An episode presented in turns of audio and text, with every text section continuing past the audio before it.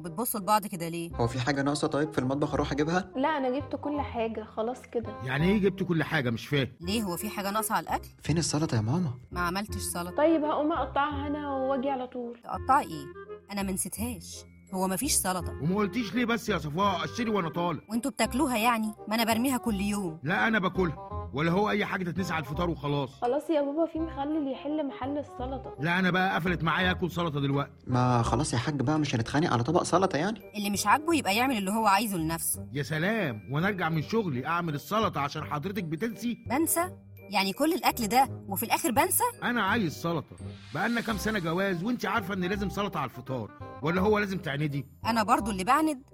انت اللي عايز تعمل مشكله من غير سبب كل يوم برمي السلطه فطار وسحور وما بتاكلهاش دلوقتي بقيت بتاكل سلطه يا ستي انا حر يا بابا خلاص بقى يا ماما خلاص طب ما فيش أي طماطم أو خيار أو أي حاجة فريدة تعملهم على طول؟ يعني بعد كل الوقفه دي واعمل كل الاصناف دي وفي الاخر مش عاجبكم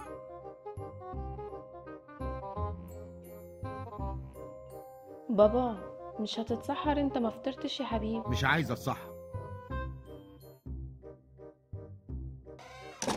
صفصف يا صفصف ايه يا صابر في حاجه جبتلك البسبوسه اللي بتحبيها تسلم ايدك خش انت ريح على ما احضر الفطار خلاص باقي ساعه لا هساعدك عشان فريده هتتاخر في الشغل النهارده ما تتعبيش لوحدك كل ده